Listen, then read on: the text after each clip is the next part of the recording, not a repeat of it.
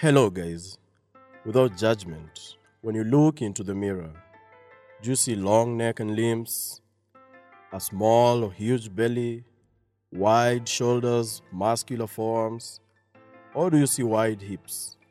This episode and the next few will answer some of these questions for you. Welcome to Let's Talk by Roger Sobatha. Hello once again. Knowing where you fit in could help determine the best diet and exercise plan for you. Knowing your body type can give you clues about your metabolism and hormones. This could give you a clue of how well you probably process carbs or carbohydrates and how much protein you may need. So, this is how body types work. See, you've probably been eating well and working out, but you may not be getting the results you're looking for, and this is the biggest issues affecting the fitness industry. When it comes to your body, there are some common elements among body types that suggest how much muscle or fat you tend to have, as well as how fast or slow your metabolism may be, and therefore how easy or difficult it may be for you to gain or lose weight.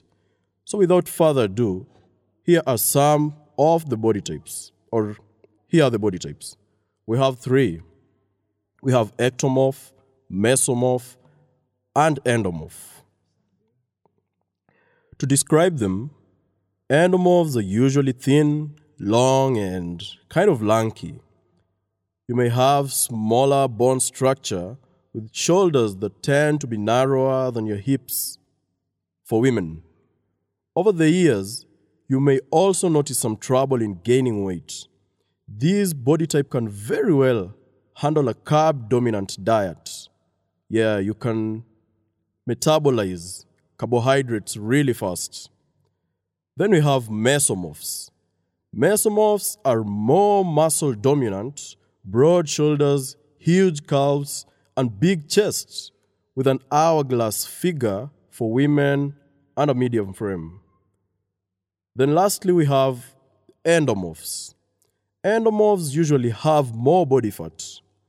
Women who are endomorphs may be described as curvy or bootylicious, while men may be called uh, stocky. They both tend to carry weight in their belly, hips, and thighs. So those are the three body types that I'll be describing in the next few episodes. But our next episode, which will be episode four, we'll talk more about ectomorph, the kind of diet you require, and the type of exercise that may help you maybe gain weight, or if you really need to do resistance exercise, or maybe you're just a runner. So we can talk about this in the next episode. Thank you very much for listening and have a great week ahead.